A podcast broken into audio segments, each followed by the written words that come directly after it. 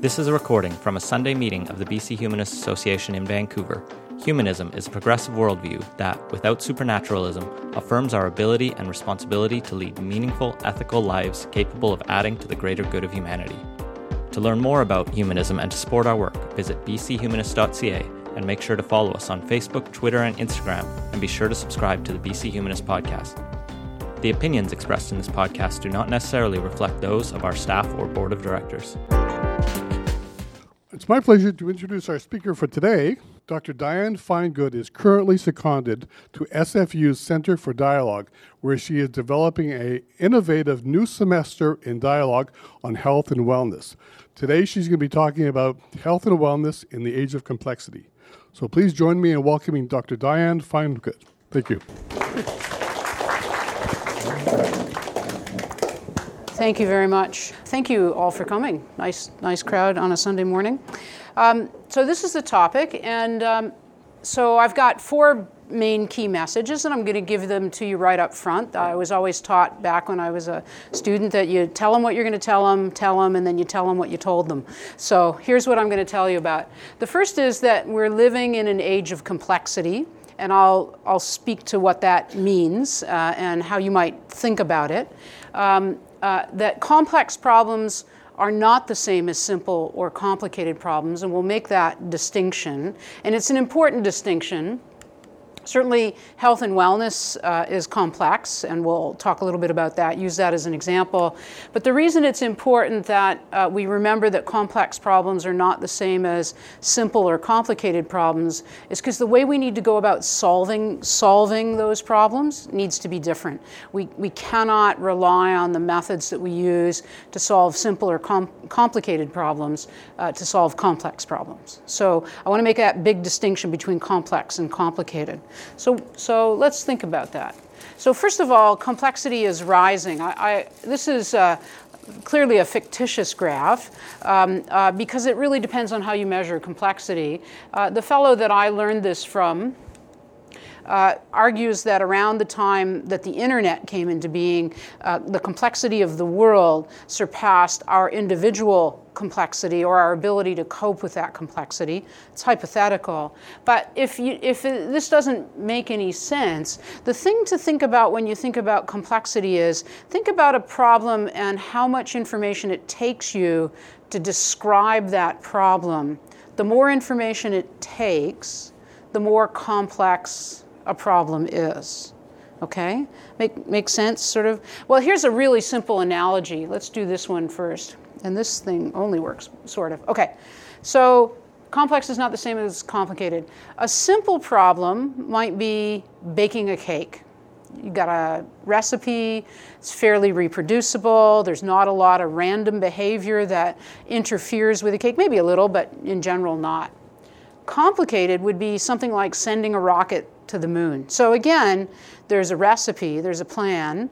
Um, some randomness can come into play. You need a lot of expertise and a lot of different pieces to send a rocket to the moon. But except for a few notable exceptions, if you're sending one there, you usually get it there. There's obviously been some, you know, problems with space flight, but in general, that would be considered a complex, a complicated problem. But a complex problem would be raising a child think about it. So when you raise a child, there's lots of different things to think about. It, there's many different factors, but there's a lot of uh, randomness in the problem as well, right? So yes, there's genes, there's the environment that you create. We have the mistaken belief that that environment is what drives the child. Yes, environments that we live in make a difference. Uh, they're important, but no matter what we do in raising a child, they're going to come out however they come out based on a whole host of different things, some of which are unpredictable in terms of life course and things of that sort. So you can see that complex is different from complicated when you compare the idea of raising a child to build, sending a rocket to the moon. If we had recipes for you know, raising children that uh, were reproducible and actually worked, uh, the world would be a different sort of place, wouldn't it? Maybe worse, maybe better, hard to say in that, in that regard. So, health and wellness are also uh, complex. Just like raising a child, there's lots of different things that are interdependent and relate to each other when you're thinking about uh, health and wellness. This is uh, about a 10 year old map. It's called an obesity system map that was created in the UK. And I always say when I show this that I'm glad you can't read it because generally I put whatever label on it I want and then just say it's about that. But the, the point is, the point is here, what's the dominant aspect of the picture that you see? It's not the variables that relate to each other, it's the interdependencies, it's the connections between the variables. And this is an important aspect of complexity. It's about the connections. It's the fact that there are all these connections that may make it difficult to do something, and I, I guess there is a pointer here. If I do something over here, I don't know whether it's really going to affect something over there, right? So that's that's that's kind of the the mindset that you need to realize when you're dealing with a complex problem. You can't predictably change it necessarily. You can, you can affect parts of the way the system works, but you can't necessarily predict how the whole system will react or whether interdependencies will um, compensate for the change you're trying to make. Sometimes those interdependencies lead to unintended consequences that are not helpful, that actually s- send the system in a different direction. So that's the kind of thing you need to think about when you're thinking about health and wellness and complexity. Well, you know, uh, obesity, that was an obesity system map, is not the only complex problem in our world. Climate change is another complex problem that we're struggling with. And we struggled for so many years because people wanted the proof that our actions on the ground were leading to climate change. But those are very difficult things. Showing attribution to a particular um, uh, component in a complex problem is clearly difficult because if you've got all these interdependencies, you can't use the standard methods of science to isolate a couple of things, a couple of variables, and see how if I change change one, I can see the change in the other. That's kind of the normal way we think about doing science. But when you have a complex problem, you can spend a whole lot of time and energy trying to work out all those causes of the problem, and you haven't even started thinking about the solutions. And so I tend to rail, rail against people who want to work out the causes of the problem and think that the solutions are always going to be found there. They aren't necessarily, and I'm going to give you some ideas later about how where the solutions lie. Uh, but climate change is complex, terrorism is complex, really complex. There's an awful lot of randomness in that. There's um, uh, lots of nonlinearities where, uh, you know, if I do this, I'm, I'm not necessarily predictably going to get that. So there are all these different kinds of problems. I'm sure there are things that you think and read about that are complex. Get, get an idea in your head of a problem that's of interest to you and start thinking are there lots of interdependencies, things that inter interact that make it difficult to make change. So, the common responses, unfortunately, to complex problems are things like despair, uh, retreat and despair, believing the problem is beyond hope. This is how we articulate them in the media sometimes. Um, uh, assigning blame. We're really good at that with respect to uh, complex problems in our world. As, as a minister of health told me once, in, in, in health, shit rolls uphill. So, you know, the idea being that the minister seems to be responsible for everything that goes wrong, whether it's beds in the Tim Horton or something else, when he's not making direct decisions that necessarily lead to that kind of an outcome assigning blame. Uh, simple solutions, of course, are uh, a common response to complex problem and occasionally will galvanize our collective efforts to really try to solve a problem. I think 10 years ago, as it related to chronic disease and obesity, we actually did see more investments in this country and other countries in trying to address that problem. One of the challenges, though, is that sometimes when we do this, we then go down a path of the wrong kind of solution, often solutions that are built for simple or complicated problems when this one is complex. So, you know, in obesity, everybody says the solution is just to tell people eat less, and move more. But that really is a very simplistic picture of uh, how you can deal with this problem. And I'm not suggesting that the in- individuals and their actions don't matter. We'll talk about that later.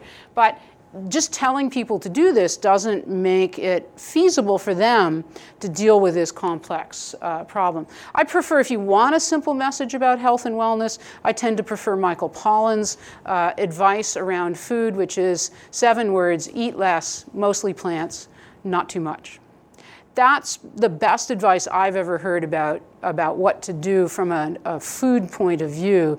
And, and part of the reason that our food environment is so complex is because food science has worked out all the individual ingredients in food stuff, tried to relate them to health and wellness, and then now we have hundreds of different things that we give you advice on uh, as it relates to the individual constituents in our food.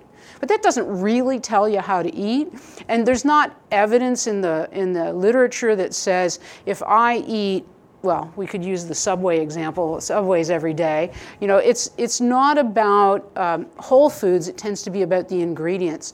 And when you repackage them or when they're in whole foods, you don't really know how they necessarily work. So I think it's challenging to take the way we've done science and apply it to giving people good advice.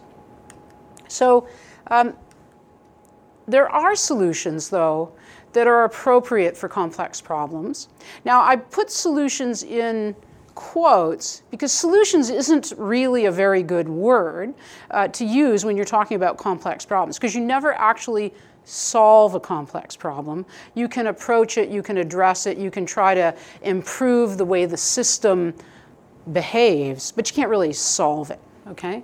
Uh, but, and the other comment here is that solutions or approaches to solving complex problems, as I've already said, doesn't necessarily lie in understanding the problem in completely or completely. It's not necessary to always understand it completely. If you understand that the problem has some of the attributes of complexity, then in fact starting to think and change the frame of how you think about the problem recognizing it's complex can be very helpful. So um, the Brits, of course, call them wicked problems instead of complex problems. Certainly more, I like that language, it's good. So they articulate that wicked problems are, are uh, different from tame problems, so as opposed to complex and simple. And back in the mid 70s, when I was still in high school, and that's a long time ago for me, uh, they recognized that complex public policy problems really can't be solved the way we think about simple or complicated problems. So they talk about the fact that there is no definitive formulation. You cannot work out all the causes of a complex problem and expect that that's generalizable across, uh, across countries and things. So you can't work out all the causes of terrorism in the US and expect that it applies to Britain, just as a simple example. Uh, wicked problems have no stopping rule. In other words, there's no, and there's no ultimate test that leads to, okay, so if I try this intervention, which is addressing this complex problem, I'll find out whether things are better or worse. That doesn't necessarily tell you whether what you did actually helped or hindered. And I'll give you the example uh, when we talk about tobacco in a second. Uh, there's no immediate test, no uh, ultimate test or solution of a wicked problem. And so it's not that problems are uh, true or false. They say good or bad. So move you in the right direction, in the direction you want to push the system, or move you in the wrong direction. That's the basic idea. So the, the key here is that we need to change our frame of mind as I've said, about how we go about solving these problems. We need to look at them differently and recognize that by looking at them differently, we can start to think about uh, useful solutions. So let's talk about tobacco as an example. You know, 40 years ago, smokers were cool right? We had advertisements around us that told us that. Many sensible uh, people who cared about their health, many doctors were used in advertisements to tell us that smoking was a good thing to do, right? Now, smokers are pariahs. They're sent outside. Uh, they, you know, they're huddled in masses near the door. If you live in Edmonton and it's 40 below, you still have to go outside to smoke your cigarette. So we think really differently about smokers today than we did 30, 40, 50 years ago, right? We've had a paradigm shift. Our deeply held beliefs about smokers themselves has have changed, right? And that has made it quite feasible to really drive tobacco consumption rates down. How did we get there? How did we get to those changes? Well, um, in the US, so this is tobacco consumption in the US as a function of time, and I tried valiantly this morning to get, there's a, a, a newer, oops, what have I done? There's a newer version of it that, that goes uh, further into uh, the like 2012. It just imagine this line continuing down in the in the pattern that it has. I couldn't get it. I couldn't capture the picture. But here's here's the thing to look at. So you know we we learned that smoking caused cancer over here, and while that had an effect for a little while on changing consumption rates, they went back up. And we've had the Surgeon General's report, this is in the US, broadcast ban. It's interesting to think that as we started to remove images of smokers as being cool in our environment, out of our environment. As we took those things out of our environment, it do- didn't have an immediate effect on um, people's consumption of tobacco. So we would might think we might think that that failed, right? But it probably didn't fail. It was probably an important component of the total picture that enabled the climate for us to shift the way we thought about smokers.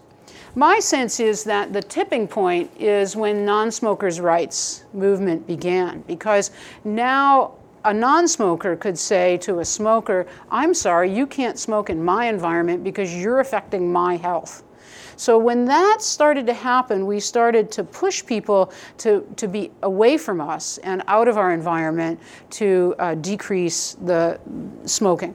And as a result, we've seen this sort of trend. But the, the key take home message here is probably all of the things that happened, whether you could see an immediate effect or not on tobacco consumption, played a role in helping change the way we think about smokers. They took messages out of our environment, they put new messages into our environment, and we did other things like raising taxes and, uh, and changing accessibility which all came together to change, in essence, our deeply held beliefs about tobacco and smoking.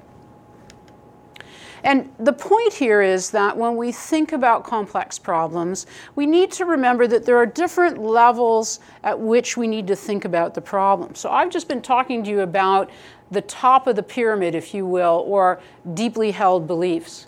So those are the hardest thing to change, but they're the most effective if you can change them or if they change, right? When you think about it, those, those beliefs that we hold, they really drive our behavior in many ways. And so uh, it's really helpful when you tackle the way we think about the problem. Uh, certainly, our goals are the structure of the system that we showed you before, and all of those things are important. And with decreasing uh, difficulty, but also decreasing effectiveness as we go down the pyramid. But we spend most of our time, certainly in science and in the way we think about things, tinkering down here and the structural elements. We might have a, introduce a program to address obesity or a program like uh, nicotine patches to reduce tobacco consumption. Those on an individual basis might be quite powerful, but as it relates to the whole population, doesn't necessarily solve the problem by itself. My own hypothesis is, you know, you need to do lots of this, a little less of this, and going up the, the food chain. But you need to think about the problem at all of those levels when you're trying to tackle something as complex as tobacco consumption or, or obesity for that matter. So Wicked problems. So, what I've been saying, the language of an academic would be that wicked problems can't be solved with a reductionist paradigm. The way we do science for the most part today is to work out all the causes of a problem. That is reductionist. It's trying to work out all these different little pieces instead of being integrative and asking how do the pieces work when they come together as part of the whole. And the information needed to solve and understand a problem actually is the same as the information we need to start thinking. So the way we define it is also the way we're thinking about solving a problem. Uh, the way we formulate it is, um, uh, is dependent on the problem and its specifications. And understand, problem understanding and problem resolution are actually the same thing. And I'll, I'll give you an example of that. So this obesity system map I said came out 10 years ago, something like that. One of the things you can do, so this was constructed by a group of stakeholders in the UK who came together, some of them experts in things like physical activity and the built environment, to construct all this map and all the things that they knew about in their part of the system that were relevant and connect them up we did a little piece of work where we zoomed out on the map. So what you see here are the regions in the map that exist. So uh, food production, food consumption, physiology, um, engine is the individual who's uh, eating and uh, physically active, physical activity itself, psychology, uh, all of these things. Now what you're seeing here in this map is the reason why the lines have different thicknesses is the thickness is proportional to the number of underlying connections, the people who constructed this map believed existed. And that leads to some interesting observations here. The first is that um, the people involved knew a lot about the physiology of obesity, and in fact, there's more than 600 genes or places on the human genome that are actually associated with human obesity. There are genes associated with our ability to push back from a buffet table. So, researchers have actually worked out that there are genes that drive some of those behaviors. So, it's not all about you, you don't have control over everything consciously. There are many genes that are uh, involved. Uh, but, but our built environment, for example, example, determines how physically active we are. I, I could be active this morning because I could take the SkyTrain from where I live to here and have to do a little walking on each side. So I'm more active as a result of that. If I'd used my car, I would have had many fewer steps to get here and so be less physically active. The, the interesting thing about this map to me is that the strongest uh, influence that the, or the the place where the stakeholders thought there was the most important drivers for food consumption was in food production. So that this, this had the most underlying connections between food production and food consumption. But what's also interesting to me is there's no return arrows. That doesn't say that food consumption drives food production. So the people who constructed this map, I'm willing to bet, did not work in the food industry and had a certain bent against the food industry because they're arguing that it's the food industry that's driving what we eat. But I know a lot of people who work in the food industry, and they will tell you that food consumption absolutely drives to what they produce. Now, it's not a clean, you know, yes or no, and certainly uh, people who produce food also advertise it to get you to consume it. But if you're not going to consume it, they're not going to make it. And there's lots of good examples. I mean, look at the proliferation of things like gluten free food.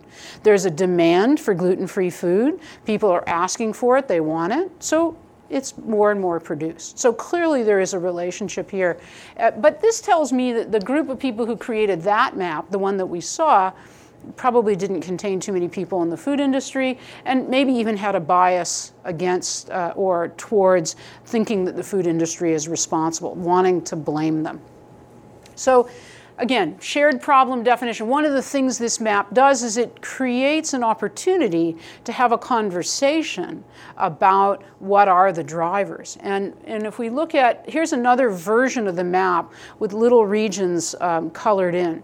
And this was produced by a cross government initiative in the UK. It used to have the tags of all the different departments on it, but the person who shared it with me asked me to take that off because it had never been published. But the point is that if you work at having a shared understanding of what the different elements in a complex problem are, then you can begin to have a conversation about where you might have the ability to address the problem, right? And so each of these regions here is a region where a different government department said, hey, we influence that variable. Let's talk about what we might be able to do uh, to change that.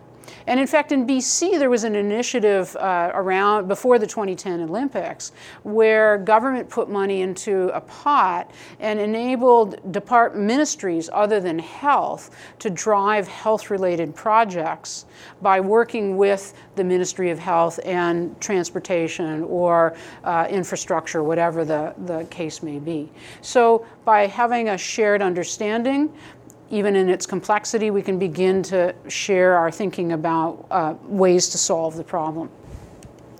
Um, how we go about change in a complex problem matters. So, we're used to, uh, uh, especially, and this works well for complicated problems where there's not a lot of unpredictability. We're used to making things happen. Governments are used to making things happen. They're hierarchical structures that use sort of orderly, planned, and regulated and programmed kinds of approaches to solving problems. They're managerial in nature, and they're about re engineering and things like that. But in a complex problem, that's pretty tough to do. If you've got that big spaghetti and uh, meatball kind of diagram, th- there's nobody on top of that that says, we're going to make things happen in this way. And so you need to actually think about how you can help things happen. And the, the features of that are more like negotiation, they're influence, there's social, there are some technical solutions, but it's about, about exchanging information and knowledge. It's about enabling individuals in the system to understand where they might fit and what influences they might have on the system. But it's not so much about telling people you have to do X, it's about encouraging it. And sometimes you can let it happen, i.e., you know, have sort of unpredictable, natural, kind of emergent uh, processes. But but that doesn't get you necessarily where you want to go very fast. And so we do see the emergence of various kinds of social movements now in in various interesting ways. I think the March on Washington that happened this week uh, and the number of uh, kids that uh, came to Washington to protest uh, the gun gun laws in the U.S. Um, it was kind of an emergent uh, uh, behavior. And uh, with a little bit of uh, support, um, uh, one might be able to turn that into something um, uh, more helpful. In complex problems, we also need to build trust. So think about all those interconnections, right? They're usually individuals involved in the relationships between uh, public health and the food industry, between you know an individual and the environment that they live in. There's many different things there, and trust is a really important variable in a complex problem. Why is that? Well, think about it. If we live in a complex environment uh, or if we live in a low trust environment, it's more complex to operate. Think about people who live in places where there is a lot of terrorist activity. So there's not a lot of trust that when you walk out the door, you're going to be safe, unlike here where you're generally trust that you're going to be safe. If you live in that kind of low trust environment, it's more complex for you to operate. Whereas if trust is high, you don't have to think about things like how safe you're going to be when you walk out the door. It's just, it's out of your mind. So it's easier to function and it's easier to deal with uh, complex environments uh, by building trust. So it's one of the solutions, I would argue, that you can that, that's important in a complex problem and doesn't require you to figure out what the cause of the problem is. Just assume it's a problem and work at building trust because that will reduce the complexity of the problem. Need to build communities of practice. So, what do I mean by that? Well, you know, other, others will have said, or I've sort of tried to say that problem definition and problem resolution are the same, and each solution is unique to the particular group and individual uh, people who are involved in it. So, uh, so terrorism on the ground in uh, BC or um, uh, is different from it might be in Ottawa, might di- be different from the U.S., et cetera. But if you start to bring people who are trying to tackle local problems together, then they share their learnings, their approach, their understanding. So, building, uh, going from creating a network of people who are tackling a similar problem to a community of practice is an important shift. So, networks tend to be self organized, you're there for self interest, but community of practice start to build trust, build relationships, and you start to be there uh, for the, what you gain as well and what you can give to the group, and ideas will move more rapidly. And sometimes communities of practice become uh, systems of influence where, where things can move rapidly, ideas can move more rapidly, and change can happen more rapidly. We need to focus on uh, the whole instead of the parts when we think about complex problems. So rather than that reductionist approach of working out all the causes of the problem, we need to be integrative. We need to focus on, as I've said already, those relationships, the boundaries, uh, context, who the actors are, uh, what their actions and outcomes are. So we need to focus our attention in different ways. And we need to consider important things like power imbalances, the heterogeneity of the pop. How, how different are we? We can't have one solution to addressing a problem like obesity when we have so many different genes and life courses that are important to solving that problem. We need to think, at the very least, in terms of uh, groups of people, maybe with common characteristics. So let's not think of us all as the same. Uh, let's think of us each either as individuals if we have to, or as groups of people with common uh, experiences and, and knowledge. And things like randomness, et cetera, are all important. So these are all kind of different, different ways to go about solving these kinds of problems. So uh, the key messages, again, as I said, are that we're living in an age of complexity. I, I, shouldn't have to sort of prove that to you. I'm sure you can all imagine, pick any problem of interest to you uh, and think about that. Um, clearly, hopefully, I've uh, helped you understand that the complex problems are not the same as simple or complicated problems. It always makes me slightly crazy when uh, a speaker will use the word complex and complicated interchangeably. So uh, I often call them on it, but you know, many people don't necessarily understand that distinction. Remember, bake a cake, uh, send a rocket to the moon, raise a child. Sending a rocket to the moon and raising a child are really very different sorts of activities. Um, health and wellness is clearly complex, and, and the way we go about solving complex problems um, are not the same as simple or complicated problems. But I have one last message, and I, it may seem counterintuitive, but it's that individuals still matter. So, big, messy, lots of interconnections. But actually, the individuals, if you zoom in instead of out, as I did, and you zoom right down to your level as it relates to a problem like this, we actually still matter because in the case of health and wellness, we are kind of the one in final control. There are many things in our context that might affect us, but ultimately, we're the only ones who've lived our life course, who've had our experiences, who have our genes, uh, and have all the experiences that we have. So let's think about that. I've got a few more slides if I can get them up. So individuals still matter. So life course matters, where we grew up matters, uh, who our mother was matters. Now, you may not notice, this is obviously me and my mother uh, a few years ago, maybe not so obvious. Uh, but um, uh, so there's some pretty interesting things in this photo. Like, here's the cigarette in my mother's hand. She couldn't even put it down to have the photo taken, which I find quite fascinating. So I grew up in a house full of cigarette smoke, actually. Uh, my mother was clearly a sewer, so she made both of these outfits for us, uh, not something that happens too often uh, today. We lived in a suburb of uh, Detroit, and, um, and there was a time when, uh, one of the times, one of the many times in my life, when I was actually pretty thin. So um, I, I can't remember uh, exactly uh, which uh, what was the driver for this. But my mother had a penchant for going to Weight Watchers. And of course, she took her overweight daughter with her. And so I was a Weight Watchers teen queen back then.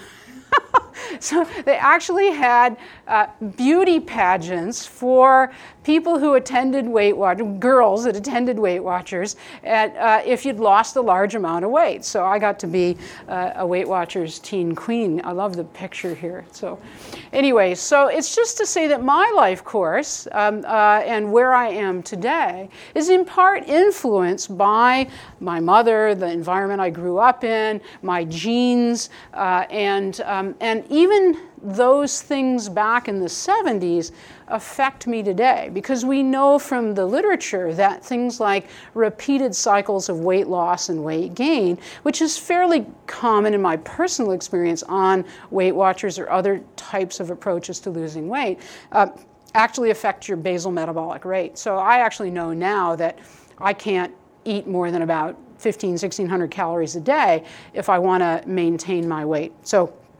Unfortunate but true. But in addition to being a Weight Watchers teen queen, I was also the queen of diabetes, and at least that's how I was known in my household uh, by my wife. Um, and what that means is I served as the first scientific director of uh, our Canadian Institutes of Health Research Institute of Nutrition, Metabolism, and Diabetes. So in 2000, Canada created a new body for funding health research, and I became the queen of diabetes. I, I was the head of an institute that was focused on obesity. So it's partly uh, why I know a lot about it. But this is what I looked like when I got that job.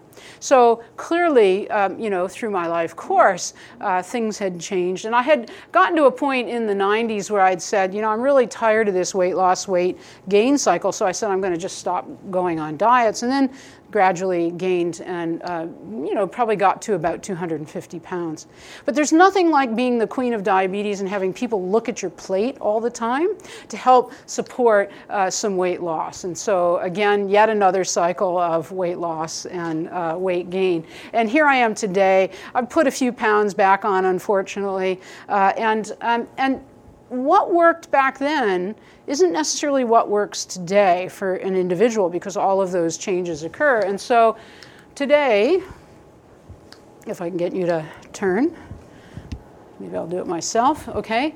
Um, uh, I'm the kind of person who, who really likes to do self monitoring. So I need to self monitor in order to manage my food intake and physical activity. So now this isn't something that works for everybody, but you know, I'm a scientist, I have a background in engineering, numbers matter to me. And so I self monitor three things. I'm, i self monitor my weight, and you can see that I've been working at trying to, is, these are all from this morning, lose weight over the last period of time, and I managed to take off another 10 pounds. Uh, I count my steps every day, uh, and I try to achieve 10,000 steps every day. If I get into the getting into the green means I've gotten my 10,000 steps or more. Uh, didn't quite make it yesterday, and today, uh, well, that was before I went out this morning. And I've now uh, done this sort of thing where I uh, limit the period of time I eat. So i am doing this kind of intermittent fasting. And what the reason why it's important for me is a little less about the fast and a little more about the fact that I love to eat when I'm sitting watching TV at night. But if I turn on my app that says my fast has started, I won't do it. Like it's just, it's a bit shocking to me that that behavior would, would be there without really thinking about it. But all I had to do was say, I'm going to fast, turn on the fast app, say I've started it, and I won't eat again until I turn it off, which is kind of crazy, really. But hey, it works for me. Uh, at least it's worked uh, to get me here. I, am afraid that I've reached the inevitable plateau for the behaviors that I have in place now. And again, this is why individuals matter. If I want to keep losing more weight, which I'd love to get back to the place where I could wear that lovely red tunic that I had on in that picture, uh, not quite there yet, but I'm going to have to find a new behavior to add to the behaviors I have now that will either take a little more food out of my diet or add a little more physical activity to my day. But I'm pretty active as it is 10,000 steps a day. I walk to work from 7th and Cambie down to Harbor Center. I go to the gym three times a week. Uh, you know, I only eat for about eight hours in the day. You know, so it's like, okay, maybe I should just get come to grips with the fact that's what it is. Um, but but I have a whole lifetime of the messages that we have uh, about physical activity, about overweight, all of that. Hey, I was the queen of diabetes. I know that overweight is is appro- inappropriate or not inappropriate. It can it can add to an unhealthy outcome later in life. It can support the development of chronic disease. So, anyways, all that being said, my behaviors still matter, even though there's lots of things in my environment that also influence uh, my own uh, body weight. So, what we have to do in sum is to think about the fact that individuals do matter, and when we focus on trying to make change, we need to make the healthy choice the easy choice. That's how we as a society can support people. Uh, we made tobacco, not smoking, the easy choice by making it really difficult, by making it more costly, by making people go outside, by me- making people change their environment where they're going to smoke. We made it a lot hard. We made it easier to make the healthy choice the easy choice. It's a bit harder to do that with a problem like obesity because we still need to eat. We're in environments that affect our food and physical activity all the time. But that's how we can tackle a problem of that sort and uh, m- the many others that we have. So um, uh, I, I'm happy to answer questions and I appreciate your attention and I, I think I ended just about on time. Hi. Hi. Thank you for that. Um, my question related to machine learning. So I work for Microsoft. Um, what we've discovered is is that there are uh, a number of problems that are opaque to human modeling simply because of their complexity. Um, and what we've discovered is is by using machine learning, we can you know these causal chains or these dependency graphs that you that you've generated. Um, can emerge in using supervised and unsupervised learning in combination. Um, are you seeing this affecting the work that you do, where we, people are using machine learning to uh, at least understand what the interdependencies are. Obviously, to your point, it ultimately it, it lands up being something that people have to actual people have to go fix. But um, how is this impacting the work that you do? Are you seeing an impact? So what I would say is that in health in general, we're pretty far behind when it comes to using data, particularly particularly data that's collected in that sort of massive big data fashion. So our, our laws around privacy, uh, around health data, are currently, you know, they were done 30, 40 years ago, and they really haven't caught up to kind of modern day thought about using data. And because governments and because shit rolls uphill in health and in BC we had that data breach and I say put quotes around it a few years ago governments are extremely risk averse when it comes to allowing researchers, credible, uh, authentic researchers, to access the data. So, so I would say not yet because we can't get access to the, that kind of data. Um, it's easier to uh, get access to sort of non health data than it is other data. So we really need to overhaul our, our perspectives around and our, our protections around our data. For example, we don't even own our own health data. Getting access to your own health data is not that easy. It would be if we simply gave people access and control over their own data, we'd end up giving researchers a lot more control because people could opt in to uh, their data being collected. So, big we need, really need some shifts in the policies that we have in place today to get to that place that you're talking about in health. Yeah, it, it's a big frustration. And that data breach, by the way, wasn't really a data breach. Some researchers used data to study a problem that they didn't get permission to study, um, and that was what that. None of nobody's data was really at risk, but we called it the wrong thing and put a real pall over access. Yeah. Thank you very much. So uh, I just want to reassure you that I have the opposite problem that you have. So I'm a very inefficient processor of uh, food. Yeah. Um, so evolution has made you a superior specimen because in the wild, I will die and you will survive. Yes, that's true. That's true. but my wife doesn't buy that argument. She still envies me. uh, but anyway, my question is um, I see what the example you gave for tobacco.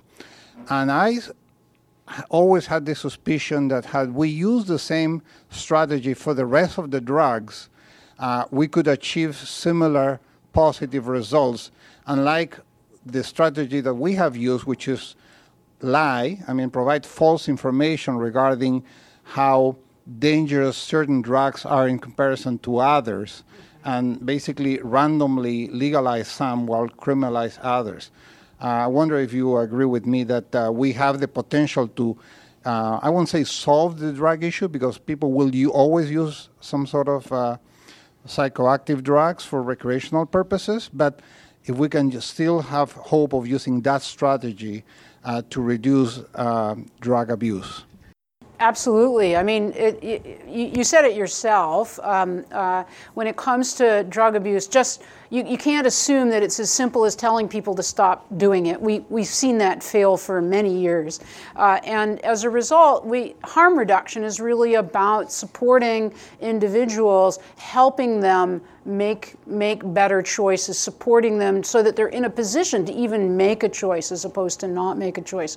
So, totally agree that um, we have to understand the nuances of what drives it. One of the interesting things that's happening now as it relates to the opioid uh, or the poisoning crisis is actually what we really should be thinking of it as, as opposed to uh, the overdose crisis or the opioid crisis. It's a poisoning crisis because you know people have been using uh, these kinds of drugs for very a long time, but into the supply has come this toxic mix of uh, agents, and so it's much harder for individuals to regulate uh, themselves as they see fit. So, in fact, making that legal would be um, and cleaning up the drug supply and enabling people to get prescriptions for it would lead to much greater self-regulation and stuff like that. So, completely agree. But but your wife should believe you. And in fact, as it relates to obesity, one of the things that we know, for example, in Canada, um, uh, many Aboriginal communities are uh, uh, become uh, overweight or obese much more quickly in our environment than others. And, and at least in one community, that's related to a gene. So if you're from a population that has been exposed to famine off and on for a very long time, the people who are still living are the ones who are very good at metabolizing food and, and storing it and don't need a lot. And you're absolutely right. If we had a famine, the people who are going to die first are the ones like you and not like me. Apologies for saying that. yeah. Uh, hi. So you you talked about obesity and um, uh, tobacco consumption? What are the other uh, like big health factors that you're trying to tackle now? And from the perspective of an individual, there's a ridiculous myriad of uh, stuff that could happen to us. Uh, how are we supposed to handle this kind of complexity? Like we we can we're we're exposed to so many things that it's it's hard to to know where to begin, how to prevent them, kind of thing. So, one of the slides I didn't put in my talk, and maybe I should have, is one that talks about the need for us. So, I said individuals matter. And when we focus on individuals, what we need to do is think about how we match an individual's capacity to the complexity of their task, be it eating healthy, uh, not smoking, that sort of thing. So, intuitively think about this. If we could measure capacity and complexity on a scale that, that, you know, that made sense, and we said, um, if, I, if my capacity to deal with a complex problem is greater than the complexity of the problem I'm dealing with, then I'm likely to succeed, right? If my capacity to deal with a complex problem is lower than the complexity of the problem, I'm much less likely to succeed. I'm more likely to fail. So that says to me that we should think about how we either reduce the complexity the environments that we live in to try to encourage the healthy choice to be the easy choice, so to speak, or increase people's capacity. I think for years we've thought about education as a form of increasing capacity. I'm not really sure it's that effective as a way of increasing capacity for individuals. So putting me in an environment where I can take transit for example, it means that I have a choice that's a healthy choice under those circumstances. So you're asking a bigger question how do, how do we cope with that? Well, one of the ways that we tend to cope with the complexity of our world is we do stuff mindlessly. So let's think about eating, for example. There's a researcher at Cornell who showed that you make about 250 decisions every day related to your food intake. So, am I gonna am I gonna have breakfast or not? Am I gonna stand at the counter and eat my toast? Am I gonna have a pop tart or you know? You, but you don't think consciously about all 250 of those decisions. Because if you did, you'd spend all your time thinking about food and what you're going to eat. And some of us do spend a lot of time doing that, but many people don't. So when the world that we live in is too complex, we tend to get more mindless. We don't. We do things sort of more automatically. And that's how we cope with the complexity of our world. If we tried to understand it all, it would be, it would be overwhelming. There are many complex problems. One of the things I'm trying to do these days is help those who've been in the traditional approaches to solving these problems like epidemiology which is very reductionist science understand that we need we need to be able to measure capacity and complexity. We need metrics for that so that we can understand how they relate to each other. So i'm kind of at that kind of crazy level. But i think people who work on complex problems who've become frustrated with the way we approach it, things like climate change, et cetera, um, they're, they're, they're seeking solutions within the context of uh, the way people talk about complexity, the way complex systems thinkers think and um, uh, try to approach problems. So I don't know if that's a full answer to your question, but yeah. So, hi. Um, in one of your charts, you had um, food producers. Yeah and I kind of question uh, that aspect because they make food producers are constantly trying to make you buy more of their stuff, especially junk food, um, and they package it in very attractive uh, forms and make it easy that you can just microwave it or just pop the bag open or whatever. So they're really a driving force, I think, in um, especially for people who are food addicted. Um, the other thing is advertising. We are constantly being bombarded with ads and um, for easy easy access to wonderful food and this you know and everything's always happy and and so forth so i think those those two factors are great influences on our food. Also, the cost of healthy food as opposed to this fast food. Look, go to the grocery store and, and see what vegetables and fruits cost as opposed to some of the junk foods. Um, yeah. So I don't disagree with you, um, but I'm trying to make the point that, uh, well, so I don't disagree with you. One of the things that one one might want to do is unpack why is it that healthy food is more expensive than unhealthy food? So, un- unhealthy food usually is food where there's value added by the packaging and the way the producer puts the ingredients together. Um, uh, so they're selling you something that um, uh, that they think uh, it, it sounds cheaper, but it isn't necessarily for the environment, so that's one thing to keep in mind. It's also, you need to consider the advertising is there in order to get you to buy it so that you can, so that there's a profit there. But why are fruits and vegetables not cheap? Well, it relates to decisions that were taken years ago about, in the US, for example, subsidizing the production of corn. So, still today, I believe that it costs more to produce a barrel of corn than it does to actually um, uh, uh, sell it.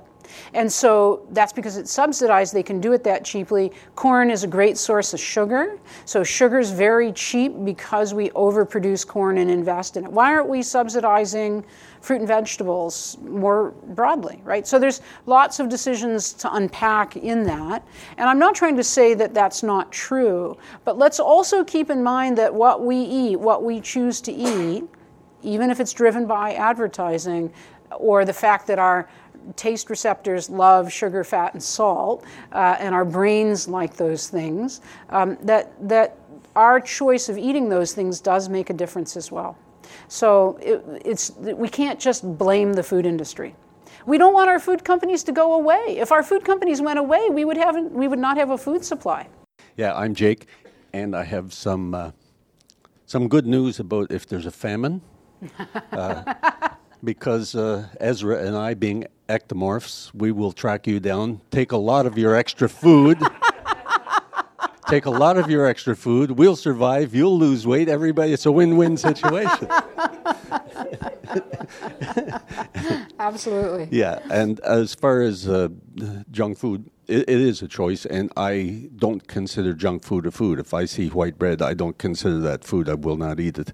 Uh, I don't eat candy, and I have been doing this since 1969. No candy, no sugar, no salt. I avoid as much as I can, and occasionally I'll drop into McDonald's for you know.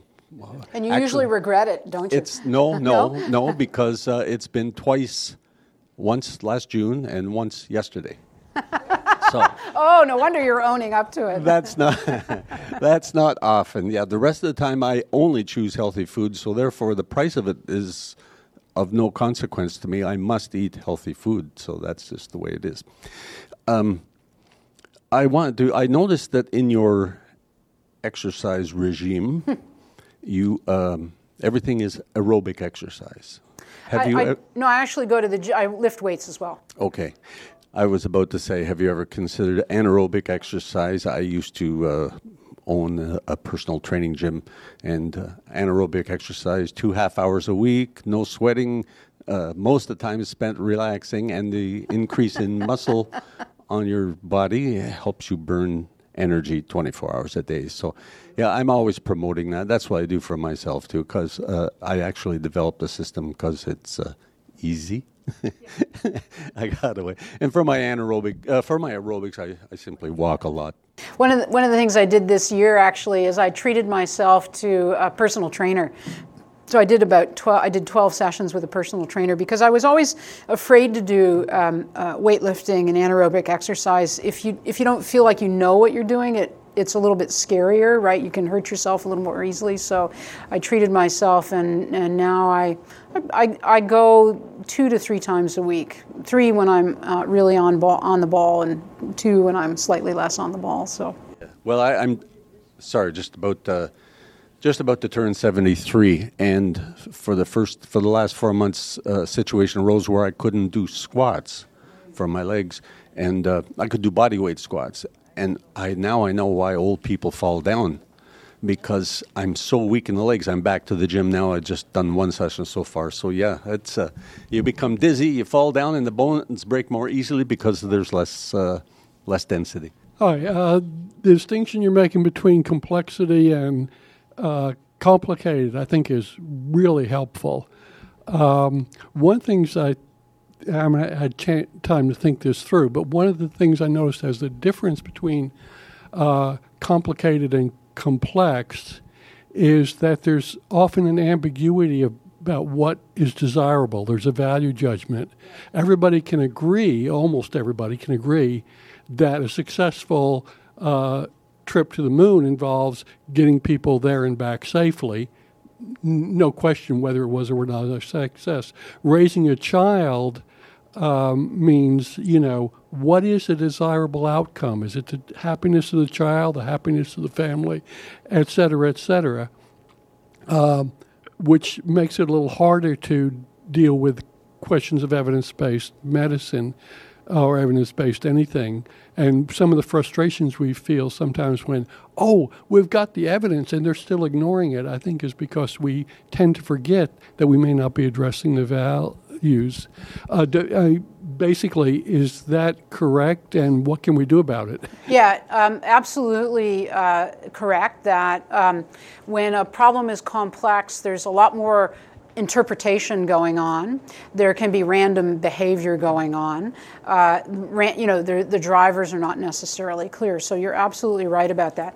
What can we do about that? Well, one, I actually went to a workshop uh, about a week ago about. Um, helping to so it was around principles focused evaluation so the idea is that what we should be evaluating the impact of our actions on are the principles that are driving those actions not the specific details themselves. So in healthcare for example you know when we evaluate some program that was developed by government to address obesity we ask you know how, how what happened to obesity? You know how, how many kids participated? How many programs did we deliver?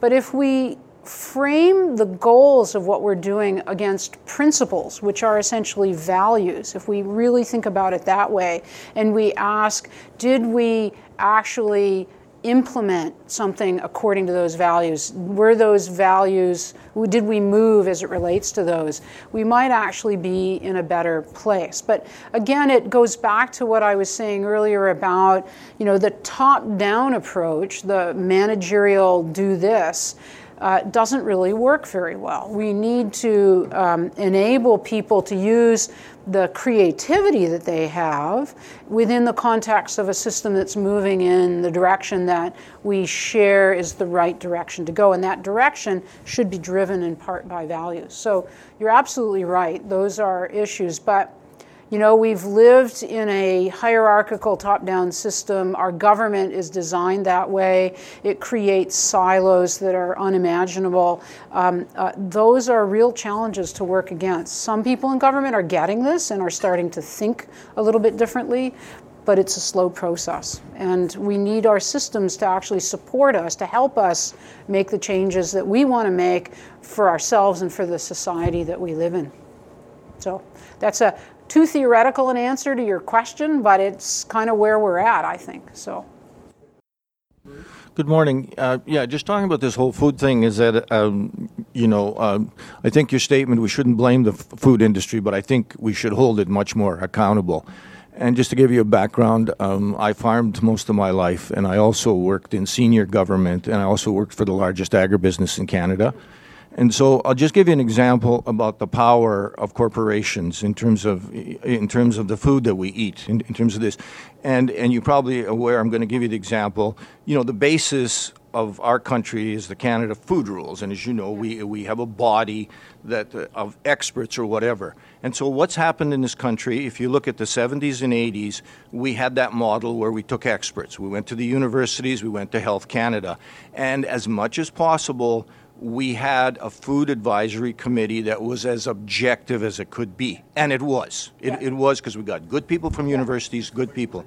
In the 1990s, that started to switch, and the food industry really put pressure.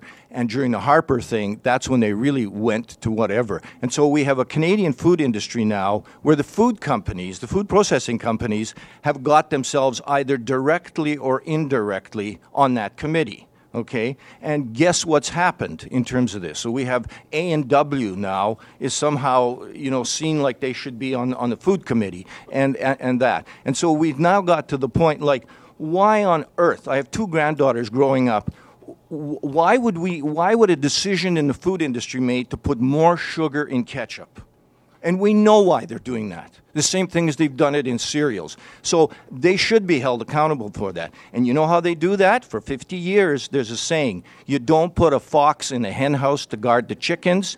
We've elected liberal and conservative governments. And if you look at the food corporations, pretty much all their donations have went to both of them.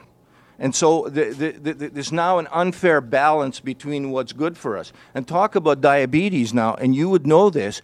We now have, for the first time ever, right? We have children that are getting diabetes. Now, where did that come from? So, this is the whole thing about power in our society and who gets to make decisions and the kind of food that we eat. And unless people start to turn that around, we're just going to keep spending more money on the health system to try and deal with problems that we should be, we should be, we should be dealing with through prevention. So, let me uh, add to a little bit the information that you just provided because uh, I know quite well the person who's responsible for the food guide in uh, the uh, Ministry of or in Health in um, Health Canada. He actually worked for me at one time when I was the Queen of Diabetes.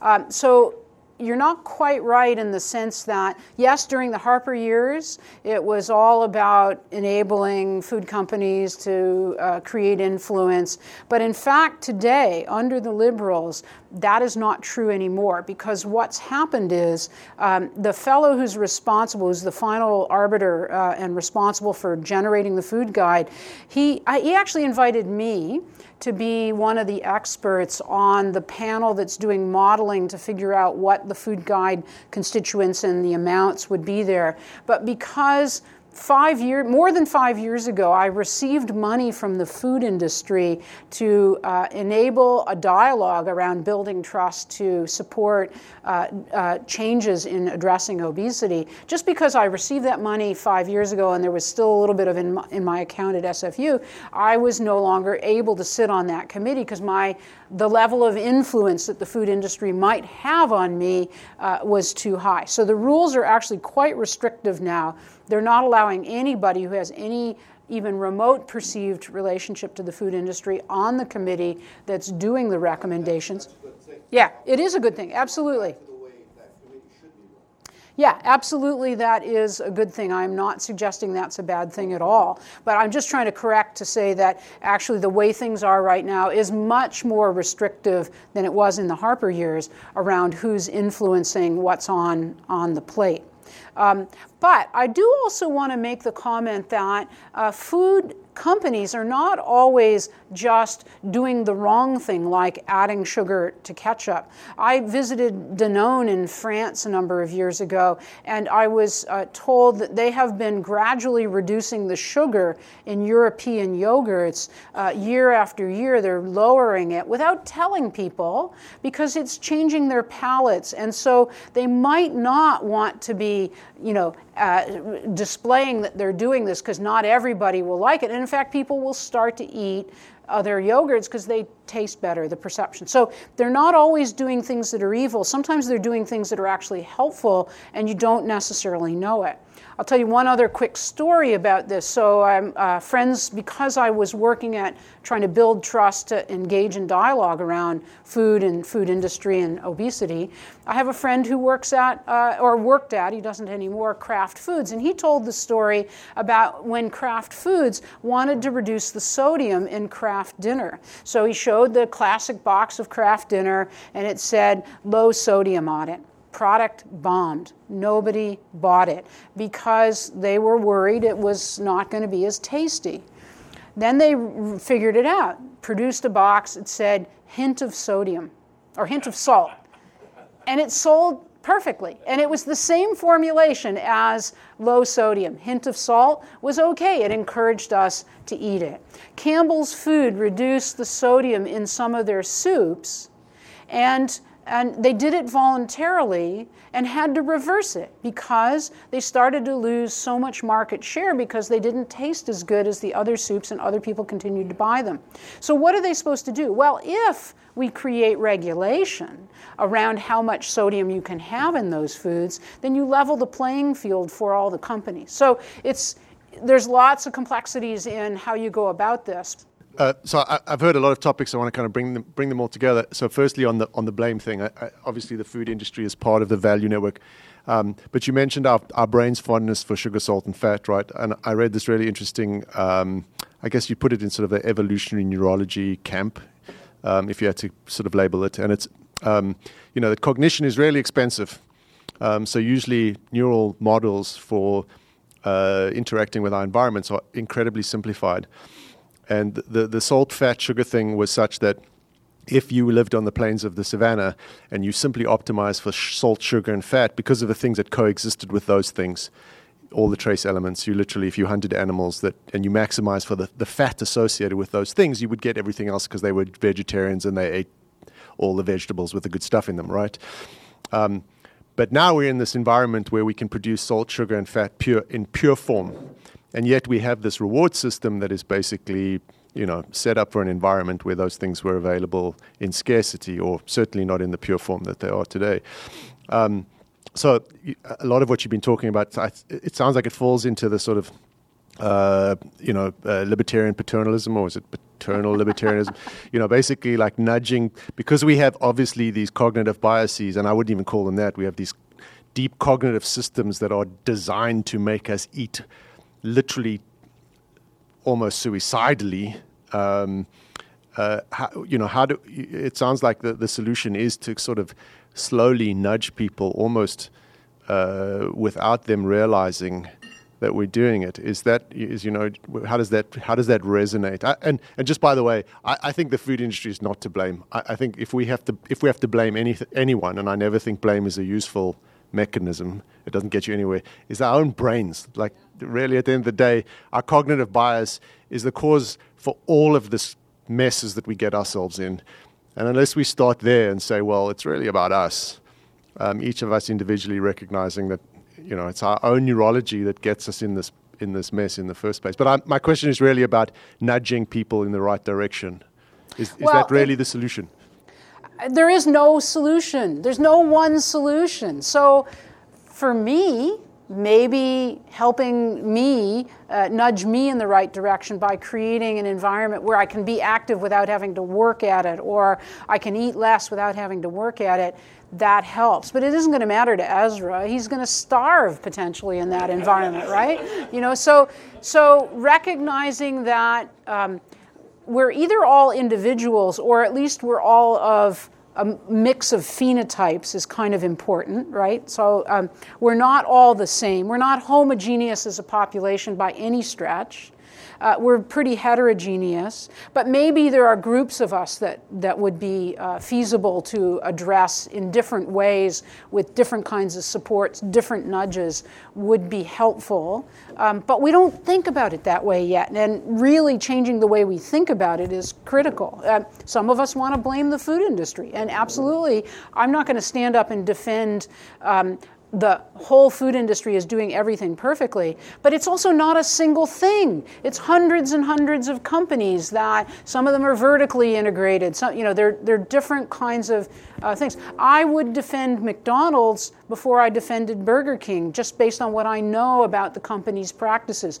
I would defend PepsiCo before I defended Coca Cola. PepsiCo is a company where they've been trying to diversify their, their food portfolio, and they've been criticized in the business, literature for losing market share because they're actually trying to produce healthier foods in their food portfolio.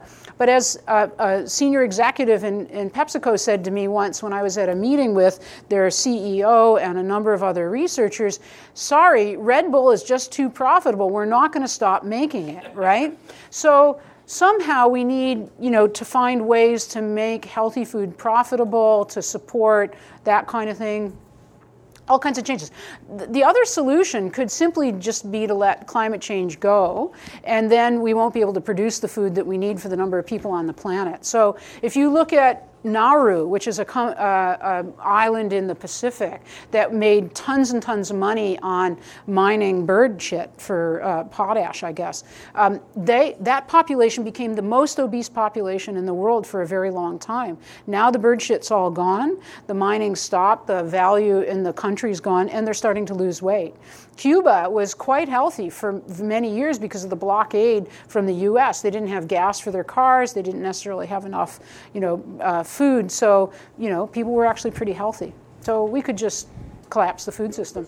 Hi, I, I have a comment. I'm, First, we, we started a company to eliminate sugar spikes with people with diabetes, right? This was a this supposedly what they care about, and we brought these products to them, and these are little diabetes groups of people, and to our surprise, they weren't even remotely interested. That you could you can come up with this product that supposedly they want, but they really don't want. I so I'm interested in your comments. Well, what I would say is uh, they, again, we have to be careful about referring to a whole group of people as the same. Um, so I did a little experiment one time. Uh, there was a, a group that developed a set of cards about the challenges that people with diabetes face. I don't like to take my medicine at night. I like to, I like to, I don't like to shop. I like to eat sugar. Whatever it is, 40 different statements from a population of people. And we asked people at a public uh, lecture to look at that and to check off the ones that were relevant. So 100 people filled out this survey, 40 different items to help define individuals, and no two people were alike. Right? No two people checked off the whole same the same set of things that affected their behavior. So, so I would question. You know, um, I, I don't know what the product is, but but to say that they didn't find it helpful, I'm willing to bet there are some people that might find it helpful and others who don't. This has been fascinating. Is there um, a published book where the layperson could get this information that you presented in your presentation? Where can we find this I have not written the book, and uh, Uh, I mean, there are a number of different books out there that are relevant to this conversation. Uh, there's one, the one in reference to the eating, mindless eating, by a guy named Brian Wansink, W A N S I N K. Um, as it relates to complexity, there's a variety of different sources that I've pulled this information from, so there's no, unfortunately, one place to go. So when are you going to write your book? Yeah, well, I, I, actually I wrote the table of contents once, and one of the chapters was I was the queen of di- I was a Weight Watchers teen queen, and another one was I was the queen of diabetes. But um, uh, just got distracted and didn't write it yet. So going back to the issue of um, the consumers' uh, um, influence on what the food companies do. And it's not all bad news because I notice now, and I take advantage of it in the in the produce section. Now you have all these wonderful bags of produce and greens and whatnot all ready to go, right? And I think that's one of the things with junk food; it's so convenient. And now, now, now you've got produce that's so convenient. It's more expensive, but there's no waste. It's all ready to go and uh, I can go to Safeway and for four dollars I get a big bag of super greens, and and you look at the ingredients are all there, and they're all super greens. But the consumers want that kind of stuff now, so that's a, an, I think a good indication where it's not all driven by the food companies; it's the consumers want stuff. Yep, yep, I, I don't disagree with that. Consumption drives innovation, if you will, within the context of, of food. And uh, I notice there's now starting to be some companies that will deliver to you on a weekly basis all the ingredients to make a, a, variety of healthy meals. So those of us who've gotten lazy and don't, you know, don't look up recipes or don't want to go buy all the individual ingredients can do it quite easily. So I, I think more of that kind of change is coming. But the the, they need to find a place to add value in order to make money as part of the issue. So convenience is part of that. Please join me in thanking Dr. Finegood for a very interesting presentation. Thank you.